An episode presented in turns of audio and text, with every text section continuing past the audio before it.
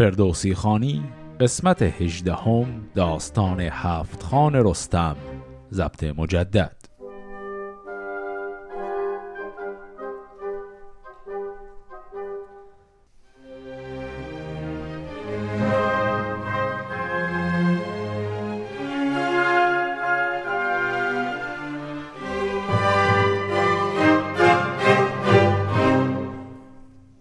انتهای قسمت قبل دیدیم که کیکاووس و پهلوانان ایران که الان اسیر دیو سپید شدند و در مازندران گیر افتادن تونستن یک کسی رو بفرستن خبر این اسارت رو به زال رسوند. زال هم پسر خودش رستم رو معمور کرد که بره و اونها رو نجات بده.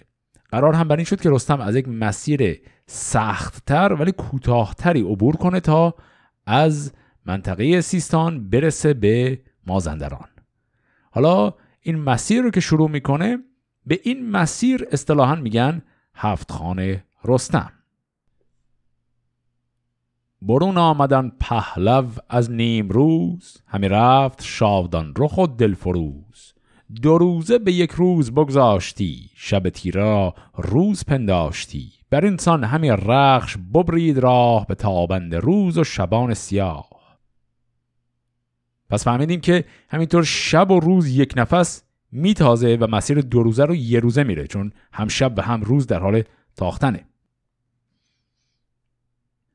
تنش چون خورش خواست آمد به شور یکی دشت پیش آمدش پر ز گور. یکی رخش را تیز بنمود ران تگ گور شد با تگ او گران. کمند و تگ رخش و رستم سوار نیابد از او دامدت زینهار. کمند کیانی بینداخت شیر به حلقندر آورد گور دلیر. ز پیکان تیر آتشی برفروخت بر او خار و خاشاک چندی بسوخت. بر آن آتش تیز بریانش کرد از آن پس که بی پوست و بی جانش کرد. بخورد و بینداخت زو استخوان همین بود دیگ و همین بود خان. لگام از سر رخش برداشت خار گیا دید و بگذاشت در مغزار یکی نیستان بستر خواب ساخت در بیم را جای ایمن شناخت. در آن نیستان بیشه شیر بود که پیلی نیارستیان نیپسود. چو یک پاس بگذشت در رند شیر به سوی کنام خود آمد دلیر. بر آن نه یکی پیلتن خفته دید. به پیشش یکی شیر آشفته دید. نخست اسب را گفت باید شکست چو خواهم سوارم خدایت به دست. سوی رخش رخشان بیامد دمان چون آتش بجوشید رخشان زمان. دو دست اندر آورد و زد بر سرش همان تیز دندان به پشت اندرش. همی زدش بر خاک تا پاره کرد ددی را بدان چاره بیچاره کرد. چو بیدار شد رستم تیز چنگ جهان دید بر شیر تاریک و تنگ. چون این گفت با رخش که ای هوشیار که گفتد که با شیر کن کارزار. اگر کشته گشتی تو در چنگ اوی من این ببر و این مغفر کینجوی چگونه کشیدی به مازندران؟ کمند و کمان تیغ و گرز گران. سرم گرز خواب خوش آگه شدی تو را رزم با شیر کوته شدی. خب اینی که شنیدیم خان اول رستم در این هفت خان بود. مروری بکنیم. وقتی که رستم رسید به اون دشت و یک گوری رو شکار کرد و خورد و کباب کرد و تمام شد و بعد خواست استراحتی بکنه معلوم شد که توی اون دشت جای یک شیر هست. وقتی که رستم خواب هست این شیر میاد حمله بکنه. بعد در یک بیت خیلی عجیب ما افکار خود اون شیر رو هم شنیدیم. شیر خودش فکر کرد یعنی بلند بلند فکر کرد که خب من این اسب رو اول بکشم بعدش اون پهلوان خواب رو هم میشه راحت کشت. و خب میاد سراغ این اسب همون رخش که رو بکشه و رخش مستقیما با این شیر نبرد می‌کنه و این شیر رو می‌کشه. وقتی رستم بیدار میشه خیلی شاکی میشه از دست رخش. میگه که اگر تو مرده بودی من چه کار می‌کردم؟ و مثال می‌زنه میگه این همه آلات و ادوات جنگ که من دارم کمند و کمان و تیغ و گرز و اون ببر بیان که یک جور پوستی است که زیر زرهش میپوشه و که همه اینا رو من چجوری میبردم دست تنها و شاکی هست از رخش که به جایی که او رو بیدار کنه تا او با شیر به جنگه خود رخش یک سره رفته سراغ جنگیدن با این شیر. اینجا هم یه نکته کوچکی رو هم باید ببینیم.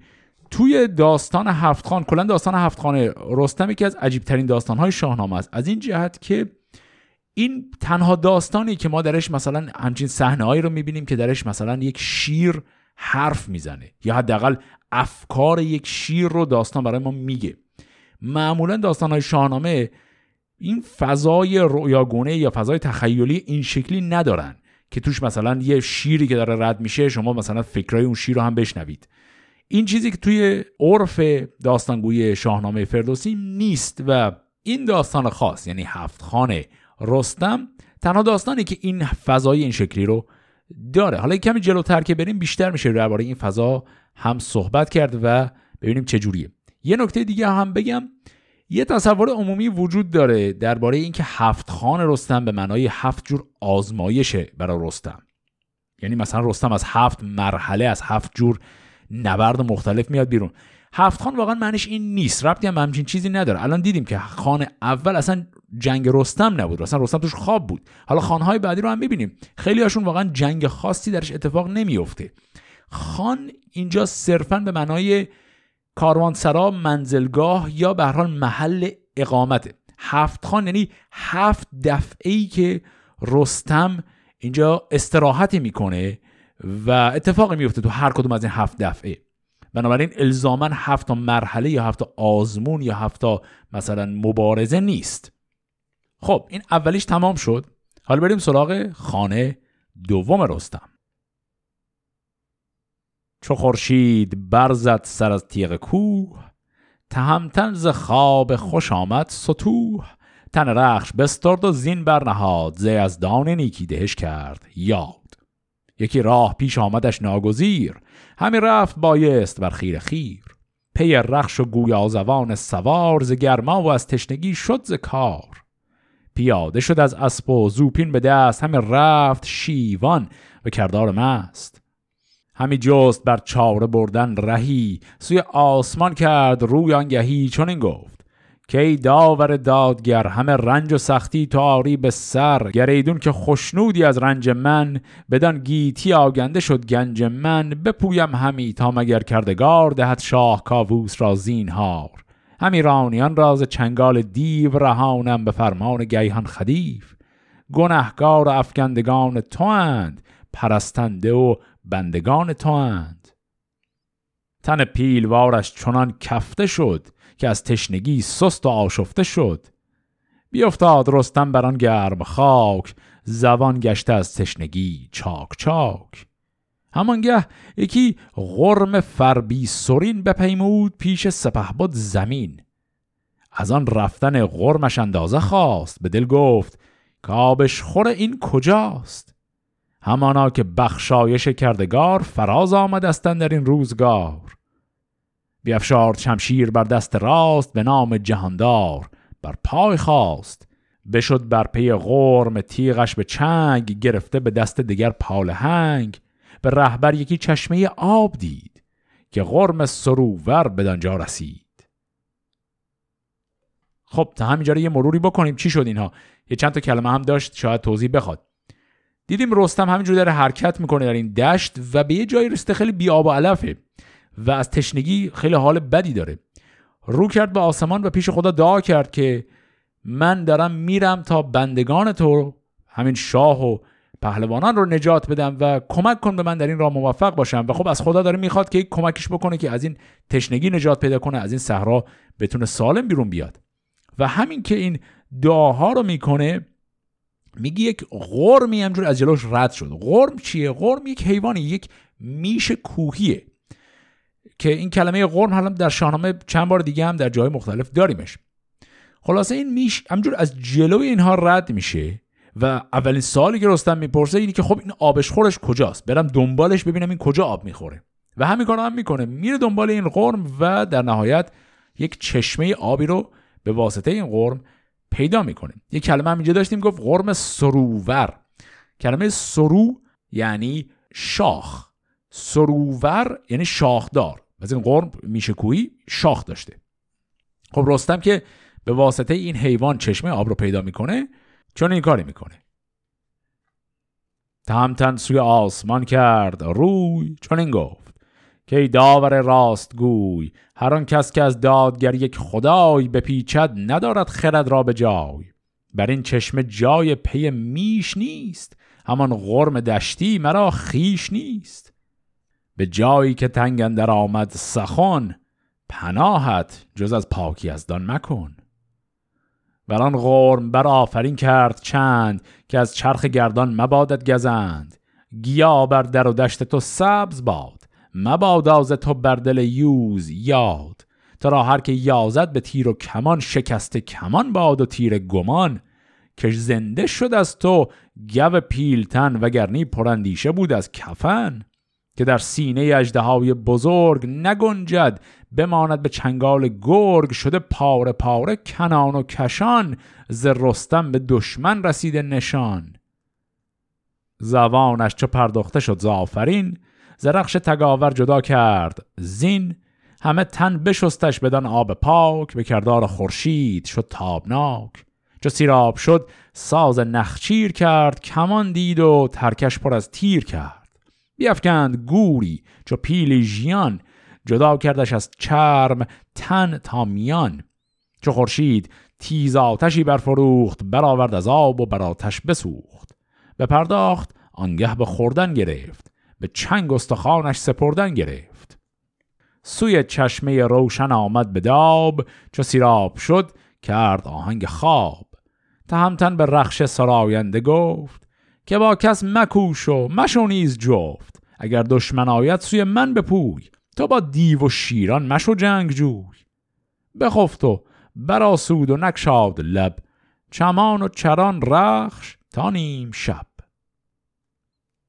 خب اینجا هم خانه دوم از هفت خان رستم تمام شد. پس خان دوم ماجراش همین تشنگی رستم بود و اینکه تو این دشت بیاب علف گیر کرده بود دعا کرد از خدا این غرم سر کلش پیدا شد چشمه آب رو به اون نشون داد و دیدیم که رستم بعد از اینکه آب می‌خوره یه عالمه دوباره نت و ستایش پروردگار رو می‌کنه شکرگزاری هم می‌کنه و این قرم رو هم خیلی آشکارا نشانه از لطف خدا می‌گیره. کما اینکه اینجا داشت که گفت همان قرم دشتی مرا خیش نیست و قبلش هم گفت بر این چشمه جای پی میش نیست.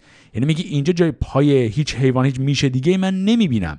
واضحه که اینجا مثلا گله های میش رفت و آمد نمی‌کنن. این یه دونه میش همجوری شانسی اینجا پیدا شده. یا به عبارت ساده تر این یک نشانه بودی که خدا برای اون فرستاده و در حد عادی همچین چیزی پیش نمی اومد پس وقتی که شکر خدا رو می‌کنه و از تشنگی هم نجات پیدا می‌کنه باز به سبک دفعه قبلی میره و یک گور دیگری شکار می‌کنه و شام امشبش رو هم به این شکل فراهم می‌کنه و میخوابه. قبل از خواب ولی خیلی آشکارا به رخش میگه که مثل دفعه قبل خودت گلاویز نشو با هیچ حیوانی و اگر چیزی خطری پیش اومد من رو صدا کن من از خواب بیدار کن تا خودم مبارزه کنم.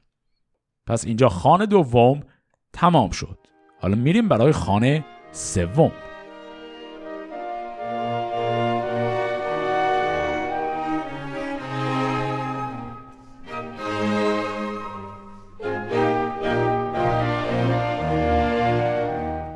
ز دشتن در آمد یکی ها که از او پیل گفتی نیابد رها. بدان جایگه بودش آرامگاه نکردی ز بیمش بر دیو راه. چون آمد جهانجوی را خفته دید همان رخش چون شیر آشفته دید. پراندیشه شد تا چه آمد پدید که یارد بدین جایگه آرمید؟ نیارست کردن کسی در گذر ز دیوان و پیلان و شیران نر. همان نیز کامد نیابد رها ز دندان از چنگ نرجده ها سوی رخش رخشنده بنهاد روی. دوان اسب شد سوی دهیم جوی. تهمتن چون از خواب بیدار شد سر پرخرد پرز پیکار شد. به گرد بیابان یکی بنگرید. شدن اجده های دوژم ناپدید. ابا رخش بر خیره پیکار کرد بدان کو سر خفته بیدار کرد. دگر باره چون شد به خوابندرون ز تاریکی آن اجده شد برون. به بالین رستم تگ آورد رخش همی کند خاک و همی کرد بخش. دگر باره بیدار شد خفت مرد برا شفت و رخسارگان کرد زرد. بیابان همه سر به سر بنگرید جز از تیرگی شب به دیده ندید. بدان مهربان رخش هوشیار گفت که تاریکی شب بخواهی نهفت سرم را همی بازداری ز خواب به بیداری من گرفتی شتاب. گر این بار سازی چون این رستخیز پی تو ببرم به شمشیر تیز. پیاده شوم سوی مازندران کشم خشت و شمشیر و گرز گران. پس تا اینجا دیدیم. این شب هم که خوابیدن یک اجده این دفعه پیدا میشه در این دشت. اجده این اسب و صاحبش که خوابیده رو می‌بینه و میره به سمت اینها. این دفعه چون قبلش رستم به رخش گفته بود که حق نداره خودت بجنگی رخش میره رستم رو بیدار کنه. و آنی که رستم رو بیدار می‌کنه و اعصاب رستم هم خیلی خرابه. معلومه دوست نداره کسی یهو از خواب بیدارش کنه. با این اعصاب خرابش نگاه به اطراف می‌کنه و هیچی نمی‌بینه و دوباره میخوابه. دوباره این اجدا پیداش میشه. دوباره رخش بیدار می‌کنه صاحبش رو. این دفعه هم رستم بیدار میشه و باز اجدا مخفی میشه و هیچی رستم نمی‌بینه. و دفعه دوم رستم بسیار اعصابش خورده و میگه که چه خبره هی منو یه دفعه بیدار می‌کنی. و بهش میگه که اگر این دفعه دوباره منو بیدار کردی یعنی دقیقا برای بار سوم منو بیدار کردی من خودم می‌زنم میکشمت پیاده پا میشم میرم مازندران. و حالا برای بار سوم این اجده پیداش میشه. سیوم ره به خواب اندر آمد سرش ز کرده زیر و برش. به قرید آن های دوژم همی آتش افروخت گفتی به دم. چراگاه بگذاشت رخش روان نیارست رفتن بر پهلوان. دلش زان شگفتی به دو نیم بود کش از رستم و اجده بیم بود. هم از بحر رستم دلش نارمید چو باد دمان پیش رستم دوید. خروشید و جوشید و برکند خاک ز نعلش زمین شد همه چاک چاک. چو بیدار شد رستم از خواب خش براشفت با باره دست کش. چنان ساخت روشن جهان آفرین که پنهان نکرد اجده را زمین. بدان تیرگی رستم او را بدید. سبک تیغ تیز از میان برکشید بغرید بر سان ابر بهار. زمین کرد پر آتش کارزار. بدان اجده گفت برگوی نام که از این پس نبینی تو گیتی به کام. نیابد که بینام بر دست من روانت براید ز تاریکتن چون این گفت دشخیم نر اجده ها که از چنگ من کس نیابد رها صدن در صد این دشت جای من است بلند آسمانش هوای من است نیارد به سربر پریدن عقاب ستاره نبیند زمینش به خواب. بگفتین و پس گفت نام تو چیست که زاینده را بر تو باید گریست؟ چون این داد پاسخ که من رستمم ز دستان از سام و از نیرمم به تنها یکی کینه بر لشکرم به رخش دلاور جهان بسپرم. براویخت با او به جنگ اجده ها نیامد به فرجام همزوره ها چو زور و تن اجده ها دید رخش که از آن سان براویخت با تاج بخش. بمالید گوش اندر آمد شگفت بکند اجده ها را به دندان دو کفت. بدرید چرمش بدانسان که شیر بر او خیره شد پهلوان دلیر. بزد تیغ و انداخت از تن سرش فرو ریخت چون رود زهر از برش. زمین شد به زیر تنش ناپدید یکی چشمه خون از او بردمید. چون رستم بدان های دوژم نگه کرد برزده کی تیز دم. بیابان همه زیر او دید پاک. روان خون و زهر از بر تیر خاک. بترسید و زان در شگفتی بماند. همان پهلوی نام یزدان بخواند. به دابندر آمد سر و تن بشست. جهان جز به زور جهانبان نجست. به یزدان چنین گفت که دادگر تو دادی مرا توش و هوش و هنر که در پیش من دیو و هم شیر و پیل بیابان بیاب و دریای نیل چو خشم آورم پیش چشمم یکیست. بدندیش بسیار و سال اندکیست. چون از آفرین گشت پرداخته بیاورد گل رخش را ساخته. نشست از بر زین و رهبر گرفت. خم منزل جادو اندر گرفت. پس این هم شد خانه سوم. خب خان سوم دیدیم که یک اژدهایی آمد. این اژدها دو بار مخفی شد وقتی که رخش رستم رو بیدار کرد. برای بار سوم که رخش رستم رو بیدار کرد اما دیگه این اجدا نتونست مخفی بشه و رستم او رو دید و با او گلاویز شد و در این گلاویز شدن همونطور که خوندیم رخش هم به رستم کمک کرد و اگر رخش نمی بود احتمالا رستم نمی‌تونست اصلا این اجده ها رو بکشه. رخش با دندان کتف این اجده ها رو گاز گرفت و درید او رو و رستم هم او رو کشت. بعد هم در نهایت دیدیم که رستم دوباره سر سجده میاره و خدا را شکر می‌کنه برای اینکه تونست این حیوان رو بکشه و جان سالم به در ببره. پس حالا دوباره رخش رو زین کرده و می‌خواد حرکت کنه. اما قبل از اینکه بریم خانه چهارم باز این نکته رو هم اینجا دقت کنیم. همون ادامه چیزی که درباره خان قبلی هم داشتیم اون شیری که داشتیم گفتم خیلی عجیبه در داستانهای شاهنامه که مثلا ما حرف زدن یا فکر کردن یک شیر رو هم بشنویم. اینجا باز عین اون دوباره تکرار شد. ما هم افکار این اجدها رو شنیدیم و هم حرف زدن اجدها اصلا رستم که بیدار شد از اجدها پرسید اسمت چیه؟ اسمت رو بگو. این توی نبردهای پهلوانانه شاهنامه چیز خیلی مرسومیه که دو تا پهلوان که رو در روی هم میجنگن اول اسم همدیگه رو می‌پرسن تا بدونن که خب کی با کی طرفه. اما وقتی یک پهلوانی می‌خواد با یک حیولایی با یک حیوانی مثل اژدهای بجنگه خب اسم اژدها رو که کسی نمی‌پرسه. بعدم اژدها اصلا اسمی نداره یعنی اسمش هم نگفت هیچ وقت صرفا اژدها گفت که اینجا همش مال منه تو اسمت چیه؟ و رستم در جواب اسم خودش رو گفت.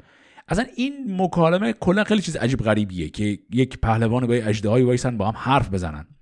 و باز هم میگم اینا هم باز نشانه های اینه که کلا داستان هفت خان رستم یک حالت رویاگونه و تخیلی خیلی خاصی داره که با بقیه داستان های شاهنامه خیلی فرق می‌کنه. خب حالا خانه سوم رو هم تمام کردیم. بریم سراغ خانه چهارم.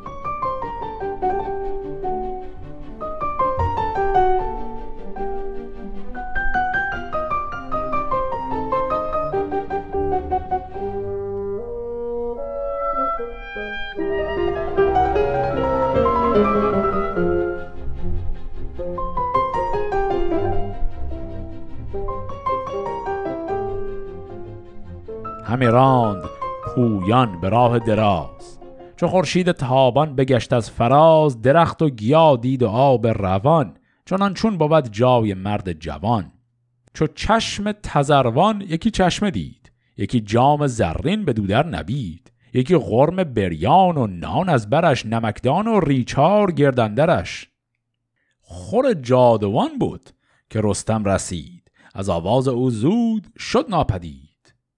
فرود آمد از اسب و زین برگرفت به غرم و به نان اندر آمد شگفت.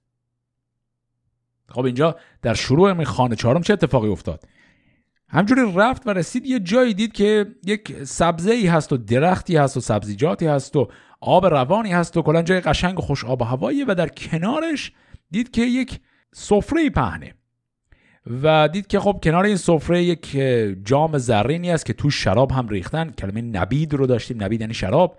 بعد یک غرمی رو هم بریان کردن و یک نانی هست و گفت که نمکدان و ریچار گردن درش. این کلمه ریچار هم یعنی هر چیزی هر جور چاشنی کوچیکی که می‌ذارن کنار غذا. مثلا ترشی. به اینجور چیزا میگن ریچار.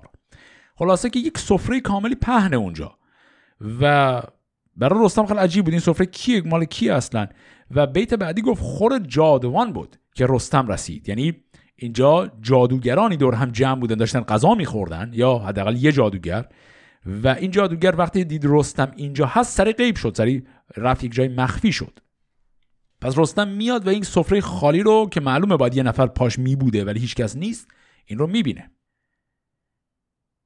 نشست از بر چشمه فرخنده پی یکی جام زریافت پر کرده می.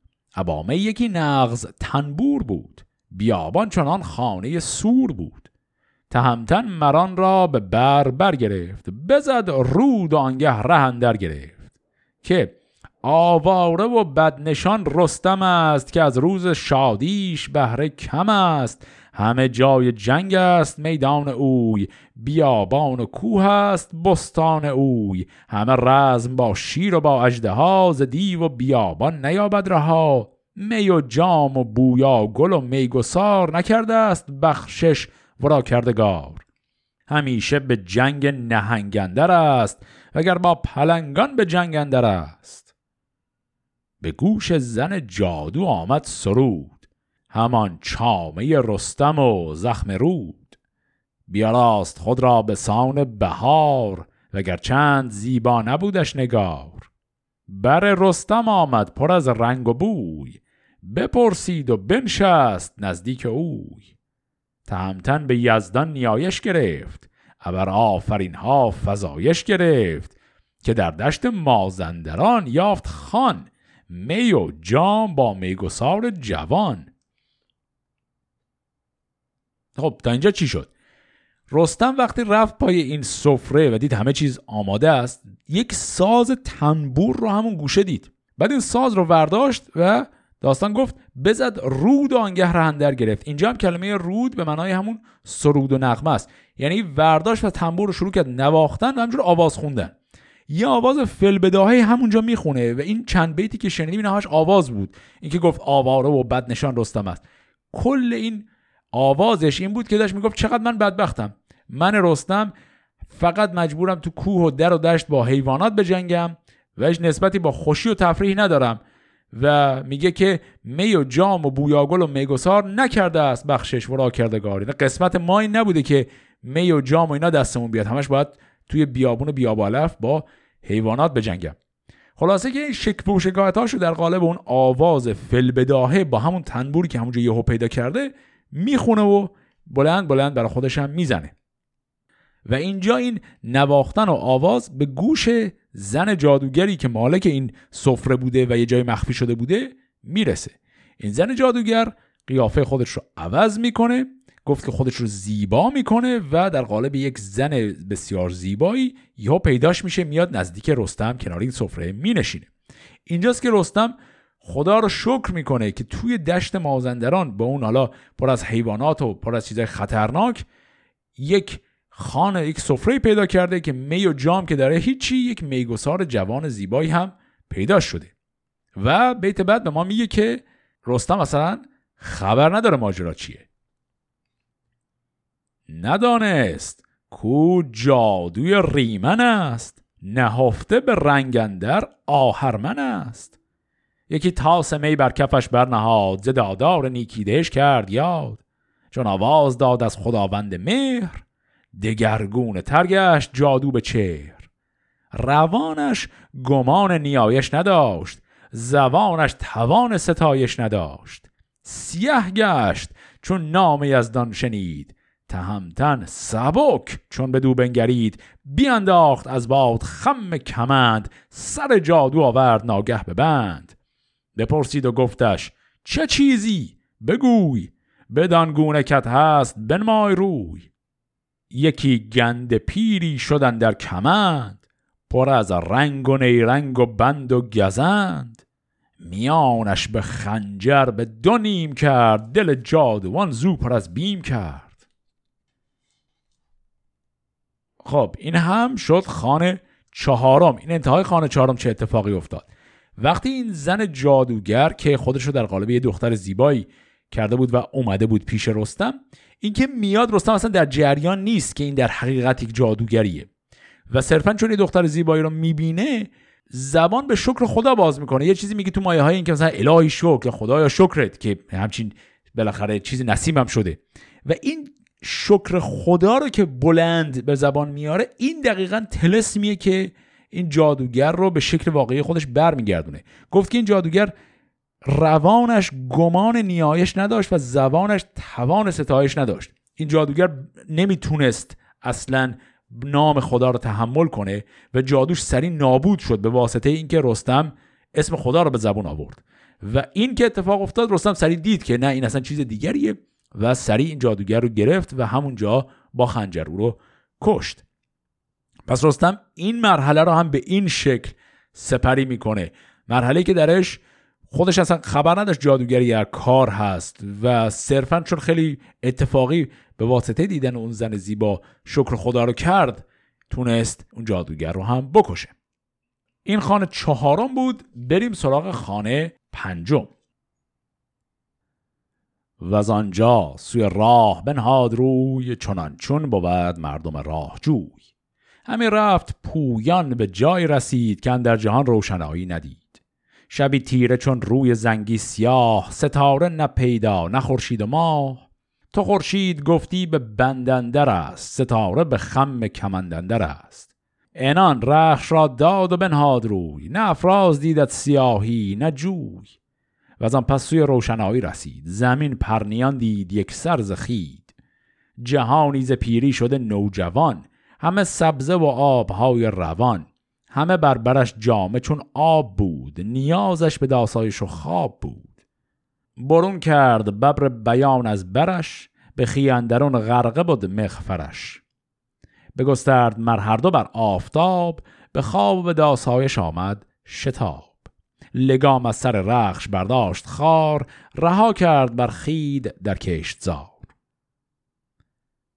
کلمه خید هم چند بار قبلا داشتیمش باز هم داریمش. همین همون علف ها اینجا اتفاقی تا حالا افتاده این که همجوری مسیر رو داره ادامه میده می‌رسه یه جای بسیار تاریک و تیره ای که اصلا معلوم نیست چی به چیه و از این جای تاریک رد میشه ناگهان می‌رسه به یک جای پر از روشنایی و بسیار پر از تراوت و سرسبزی و زیبایی.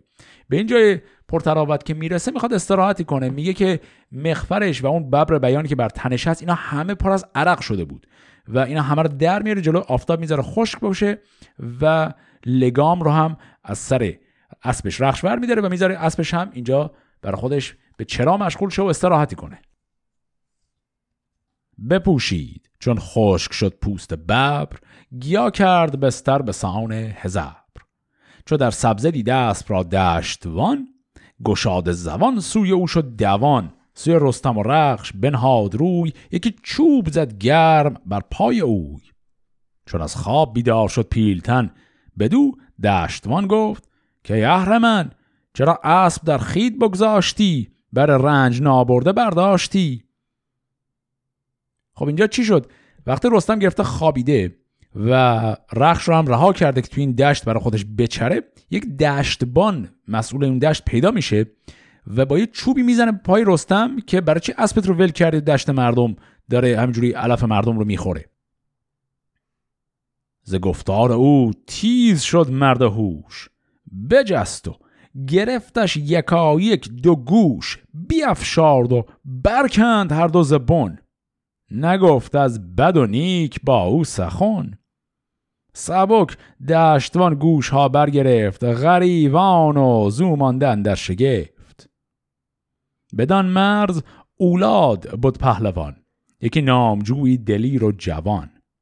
شد این دشتوان پیش او با خروش گرفته پر از خون به دستش دو گوش. بدو گفت مردی چو دیوی سیاه پلنگین جوشن از آهن کلاه. همه دشت سر تا سر آهرمن است وگر ها خفته در جوشن است.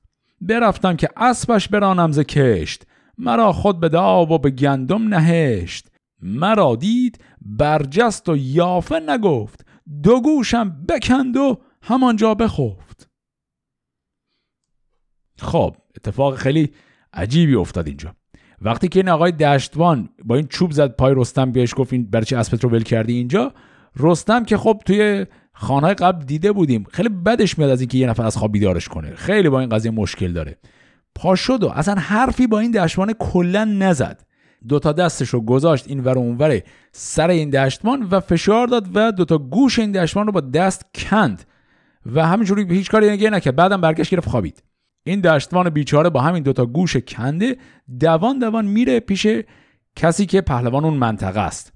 به نام آقای اولاد. میگه یک بابای اومده اینجا و با چنان حیبت و هیکل و با چنان وضعیتی و من رفتم بهش میگم چرا اسبت رو ول کرد تو دشت؟ این ورداشته گوش منو کنده. پس این خبر رو این دشتوان بیچاره به اولاد پهلوان اونجا میرسونه. همی گشت اولاد در مرغزار اما نامداران ز بهر شکار. چون از دشتوان آن شگفتی شنید به نخچیر گه در انان باز چید انان را بتابید با سرکشان بران سو که بود از تهمتن نشان. چون آمد به تنگندرون جنگ جوی تهمتن سوی رخش بنهاد روی. نشست از بر رخش و رخشند تیغ کشید و بیامد چو غرند میغ. بدو گفت اولاد نام تو چیست؟ چه مردی و شاه و پناه تو کیست؟ نبایست کردن بر این ره گذر سوی نر شیران پرخاش خر. چون این گفت رستم که نام من ابر. اگر ابر کوشد به جنگ هزبر همه نیزه و تیغ بار آورد سران را سران در کنار آورد. به گوش تو گر نام من بگذرد دم جان و خون دلت بفسرد. نیامد به گوشت به هیچ انجمن کمند و کمان گو پیلتن. هر آن مام کو چون تو زاید پسر کفندوز خانم شگر مویگر تو با این سپه پیش من رانده ای همه گوز بر گنبد افشانده ای خب اینجا هم چند تا کلمه داره که توضیح می‌خواد. این اصطلاح گوز بر گنبد اول یعنی چی؟ اینجا کلمه گوز یعنی گردو. کلمه ایه که به اشکال مختلف امروزه هم در بعضی گویش ها به کار میره. این اصطلاح گوز بر گنبد افشاندن یعنی گردو بر گنبد افشاندن این یک ضرب المثل قدیمی بوده و معنیش هم یعنی کار بیهوده کردن. رستم داره خطاب به این اولاد که پا شده با این لشکرش اومده اونجا میگه که تو لشکر کشیدی پیش من عین همین اصطلاح گردو بر گنبد افشاندن کار بیهوده کرده خودتون رو دارید به کشتن می‌دید. و یه نکته دیگر رو همینجا ببینیم. وقتی که این آقای اولاد اسم رستم رو می‌پرسه رستم میگه اسم من ابره. میگه حالتی که یک ابر بیاد به جنگ ابر ازش باران تیغ بباره. من مثل همچون چیزی هستم. یه تشبیه خیلی به ظاهر حالا عجیب و غریبی به کار میره ولی خب اون هیبت تشبیه خیلی واضحه.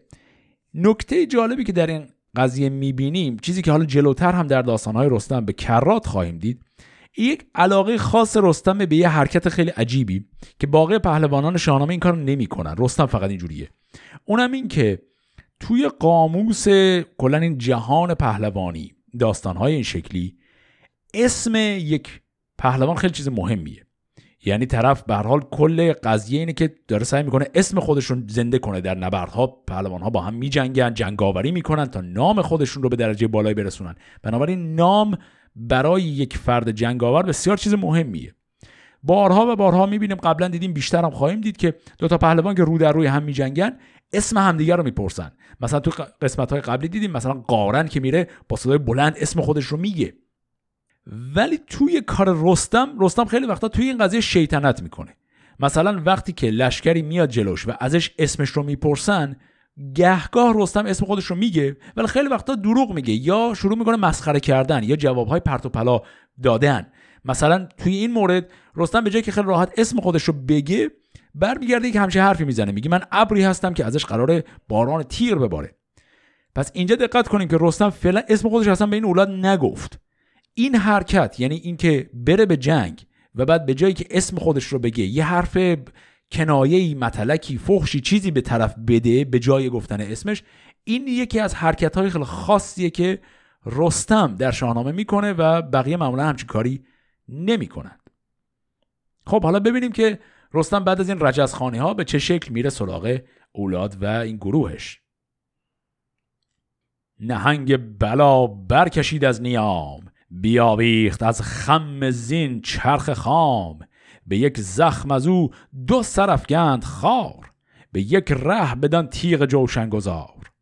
چو شیر اندر آمد میان بره همه گه شد ز کشته خره. در و دشت شد پر ز گرد سوار. پراگنده گشتند در کوه و غار. همی گشت رستم چو شیر دوژم کمندی به بازو درون شست خم. به دولاد چون رخش نزدیک شد به کردار شب روز تاریک شد. بیافکند رستم کمند دراز به خم اندر آمد سر سرفراز. از اسپندر آمد دو دستش ببست به پیش اندر افکندش و برنشست. بدو گفت اگر راست گویی سخن ز کژی نسر یابم از تو نبون نمایی مرا راه دیو سپید همان راه کولاد غندی و بید. به جایی که بسته است کاووس کی کسی کین بدی را فکندند پی نمایی و پیدا کنی راستی نیاری به کار اون کاستی. من پادشاهی به گرز گران بگردانم از شاه مازندران تو باشی بر این بوم و بر شهریار. گریدون که کجی نیاری به کار. خب اینجا رستم زد و همطور که می‌شد حدسش زد این گروهی که با اولاد اومدن همه رو تارومار کرد. چند تا اصطلاح شاید اینجا واضح نباشه. مثلا گفت بیاویخت از خم زین چرخ خام. این کلمه چرخ اینجا اشاره است به کمان. کلا کلمه چرخ به عنوان مجاز از کمان در ادبیات پهلوانی زیاد به کار میره. پس در نهایت رستم زد و اینها رو کشت ولی اولاد رو گفت با کمندش گرفت. اصطلاحی هم داشتیم. گفت کمند شست خم. این اصطلاحی برای یک نوع کمند خیلی طولانی خیلی کمند درازیه. با این کمند ایشون اولاد رو گرفت دست او رو هم بست و نشوندش روی زین و بعد این صحبت رو باش کرد. بهش گفت که اگر بیای و دروغ با من نگی. سوالایی که ازت می‌پرسم درست بگی و سوالاش رو هم گفت. گفت که دیو سپید رو بهم نشون بدی که کجاست. و جایی هم که کیکاووس اسیره هم بهم نشون بدی بعد که من رفتم جنگیدم و شاه مازندران رو از بین بردم تو رو به جاش می‌کنم شاه مازندران. پس این معامله رو داره اینجا با این آقای اولاد می‌کنه. بدو گفت اولاد دل راز خشم بپرداز و یک بار بکشای چشم. تن من مپرداز خیر ز جان. بیا بیز من هرچه خواهی نشان. تو را خانه و جای دیو سپید نمایم. همان هرچه داری امید. به جایی که بسته است کاووس شاه نمایم تو را یک به یک شهر و راه. از ایدر به نزدیک کاووس کی صد افگنده بخشنده فرسنگ پی. و از آنجا سوی دیو فرسنگ صد. بیاید که راه دشخار و بد. میان دو صد چاهساری شگفت به پیمانش اندازه نتوان گرفت. میان دو کوهندرون هول جای. نپرد بران تیغ پران همای. ز دیوان جنگی ده و دو هزار به شب پاسبانند بر چاه سار چو کولاد غندی سپهدار اوی چو بید و چو سنجن نگهدار اوی.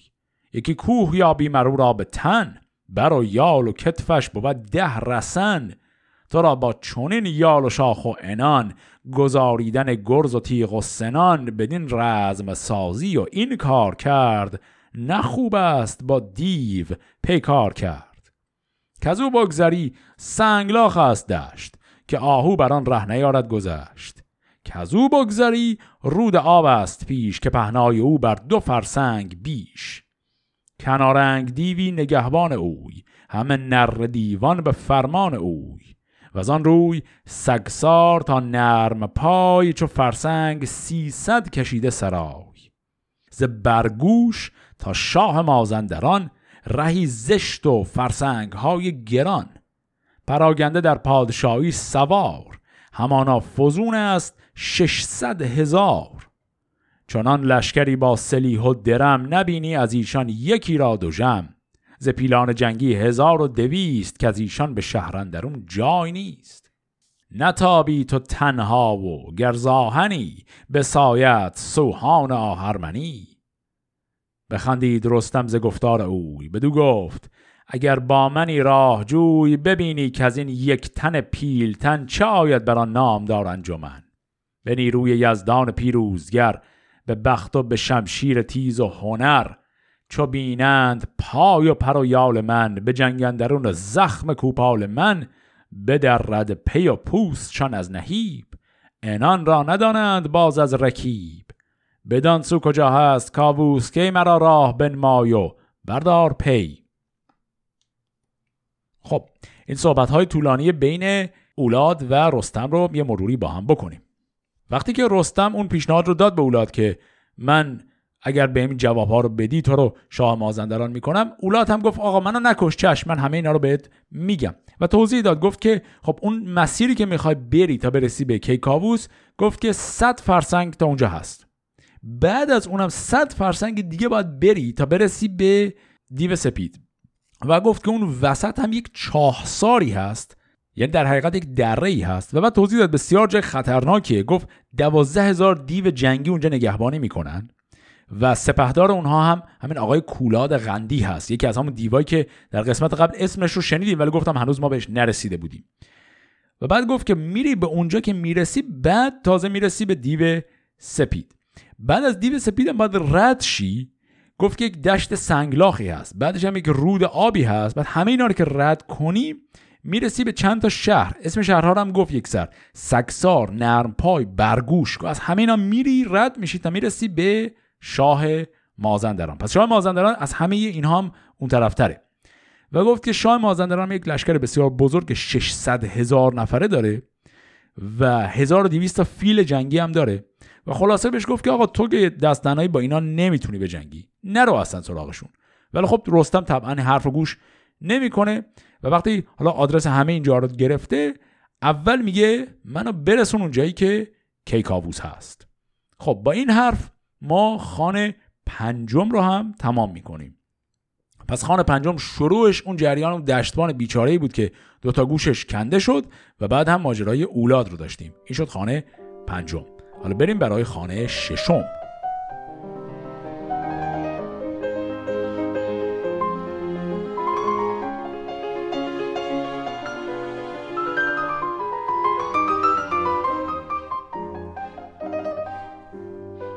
نیاسود تیر شب و پاک همه ران تا پیش کوه پروز. بدن جا که کاووس لشکر کشید ز دیو و ز جادو بدو بد رسید. چو یک نیمه بگذشت از تیر شب خروش آمد از دشت و بانگ جلب. کلمه جلب هم یه نوع آلت موسیقی کلمه دیگری که براش امروزه به کار می‌بریم سنجه. همون سنجی که رو هم میزننشون. به مازندران آتش افروختند. به هر جای شمعی همی سوختند. تهمتن به دولاد گفت این کجاست که آتش برآمد چپ و دست راست؟ در شهر مازندران است گفت که از شب دو بهره نیارند خفت. سپه بود چو کولاد و ارزنگ و بید همه پهلوانان دیو سپید. درختی که دارد سرن در صحاب ستاره زده برکشیده تناب بدان جاگه باشد در زنگ دیو که هزمان برایت خروش و غریف خب اینها همینجور دارن می‌رسن نیمه شب شده و در نیمه شب می‌بینن که یک عالم نور هست یه عالم شم و چراغ و اینا روشن هست. و اینجا تهمتن یا همون رستم می‌پرسه که اینجا کجاست؟ میگن اینجا دروازه ورودی مازندرانه و اینها قلمرو دیوها هست. و همطور که می‌دونیم در فرهنگ باستانی ایران دیو یک موجودیه که مهمترین خصیصش وارون کاریه دیوها همه کارشون برعکس آدم هاست به همین دلیل هم دیوها روز رو میخوابن شب رو بیدارن. بر همینم الان که شب این همه چراغ روشنه این همه شم روشنه و دیوها همه بیدارن و مشغول نگهبانی هن. و گفت که اینجا یک درخت خیلی بلندی داره که بر سر این درخت ستاره زدن. کلمه ستاره رو قبلا یک بار فکر می‌کنم داشتیم. ستاره خیمه خیلی بزرگیه. پس این خیمه خیلی بزرگی رو اومدن زدن و عمود وسط این خیمه یه درخته. و اون خیمه یا همون ستاره جاییه که ارزنگ یکی از دیوهایی که سپهبدهای دیو سپید هست اونجا ساکنه.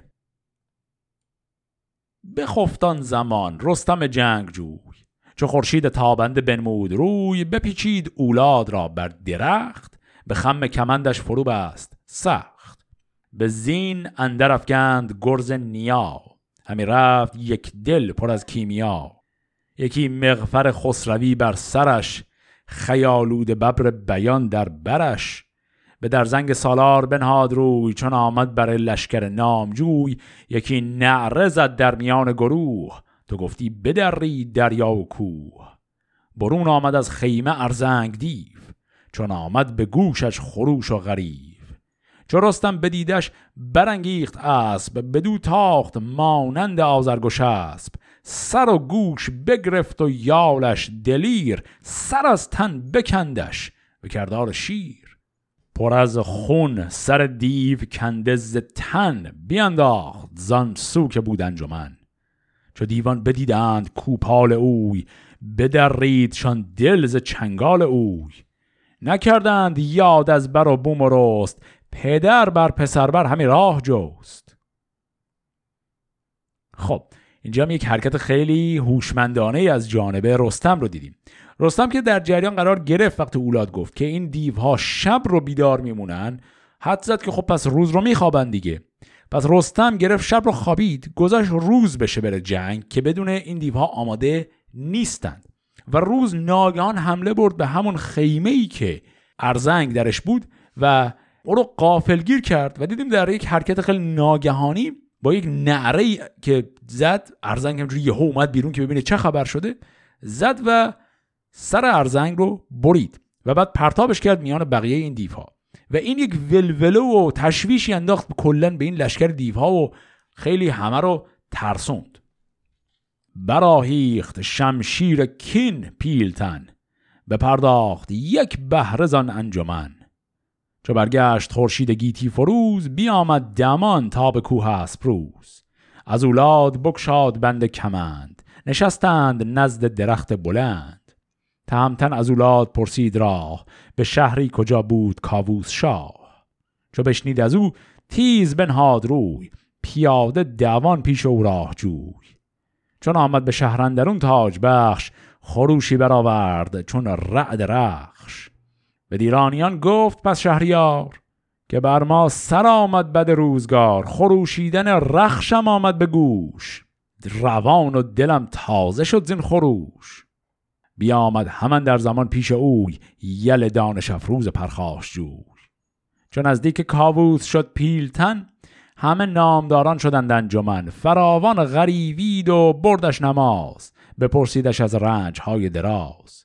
گرفتش در آغوش کاووس شاه ز زالش بپرسید از رنج راه. بدو گفت پنهان از آن جادوان که رخشت همی کرد باید دوان گراید به دیو سپید آگهی. که از ارزنگ شد روی گیتی توهی همه رنج های تو بیبر شود. ز دیوان جهان پرز لشکر شود. تا اکنون ره خانه دیو گیر به رنج اندر آورد تن و تیغ و تیر. مگر یار باشد یزدان پاک سر جادوان اندراری به خاک. گذر کرد باید بر این هفت کوه ز دیوان به هر جای بینی گروه. یکی غار پیش آیدت هولناک چونان چون شنیدم تلی بیمغاک. گذرگاه بر نر دیوان جنگ همه رزم را ساخته چون پلنگ. به غارندرون گاه دیو سپید که از او هست لشکر به بیم و امید. توانی مگر کردن او را تباه که اوی است سالار جنگی سپاه. سپه راز تم چشم ها تیره شد مرا دیده از تیرگی خیره شد. خب اینجا کلمه تم یعنی کوری نابینایی. همطور که در قسمت قبل دیدیم یک جادویی باعث شد که چشم تمام این لشکر من جمله خود شاه سویش رو از دست بده. اینا همه نابینا شدن الان. حالا صحبت که تا الان کردن چی بود جریانش؟ وقتی که رستم رفت و زد و ناگهان ارزنگ رو کشت و یک ولوله هم به این لشکر انداخت و یه تعدادشون هم کشت بعد رستم خودش سریع فرار کرد. یعنی زد و یک میشه گفت شبیخونی به اینها زد و بعدم در رفت. حالا دوباره اولاد رو گرفته و با اولاد دارن میرن به سمت اینکه جایی که کیکاووس هست رو پیدا کنن. رفتن دیدیم که کیکاووس صرفا صدای قررش رخش همون اسب رستم رو که شنید گفت که خدا رو شکر ما وضع بدمون به پایان رسیده. رستم آمد و سجده کرد و بعد نشست پای حرفهای کیکاووس. و اینجا کیکاووس بهش گفت که اگر خبر کشته شدن ارزنگ به دیو سپید برسه و او به تو حمله کنه تمام این زحمتی که کشیدی بر باد میره. حالا یه توضیح مختصر اضافه بر همه اینها هم کیکاووس میده که اینم باز خیلی مهمه. وقتی که حرف نابینایی خودش رو زده در ادامش این رو میگه. پزشکان به درمانش کردند امید به خون دل و مغز دیو سپید. چون این گفت فرزان مرد پزشک که چون خون او را به سان سرشک چکانی سه قطره به چشمندرون شود تیرگی پاک با خون برون. پس دلیل اصلی این که رستم حتما باید بره دیو سپید رو بکشه فقط این نیست که خب اینا رو بخوان شکست بدن. اینه که شخص دیو سپید خونش چیزی که این جادویی که باز شده اینها همه چشاشون کورشه رو درمان می‌کنه.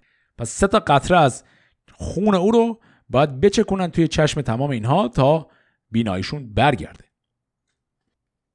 گو پیلتن رزم را ساز کرد و از آن جایگه رفتن آغاز کرد. به دیرانیان گفت بیدار بید که من کردم آهنگ دیو سپید. یکی دیو جنگی و چارگر است فراوان به گردندرش لشکر است. گریدون که پشت من آرد به خم شما دیر مانید خار و دژم. وگر یار باشد خداوند هور دهد مرمرا اختر نیک زور همه بوم را باز یابید و تخت به بار آیدان خسروانی درخت. پس با این حرف ها رستم دعا کرد که خدا به او کمک کنه تا در نبرد با دیو سپید پیروز شه و به این شکل رستم می‌خواد بره سراغ دیو سپید. اینی که تا اینجا خوندیم خانه ششم رستم بود. پس خانه ششم ماجرای این بود که اول رفت حمله کرد به اون قرارگاه دیوها ارزنگ رو کشت اون قرارگاه رو هم پرآشوب کرد و بعد رفت به سمت کیکاووس و حالا دیگه در جریانه که باید بره به سمت دیو سپید. همطور که می‌تونید حدس بزنید خان هفتم از هفت خان رستم نبرد مستقیم شخص رستم با همین دیو سپید هست. داستان این نبرد رو در قسمت هفته آینده با هم می‌خونیم. فعلا خدا نگهدار.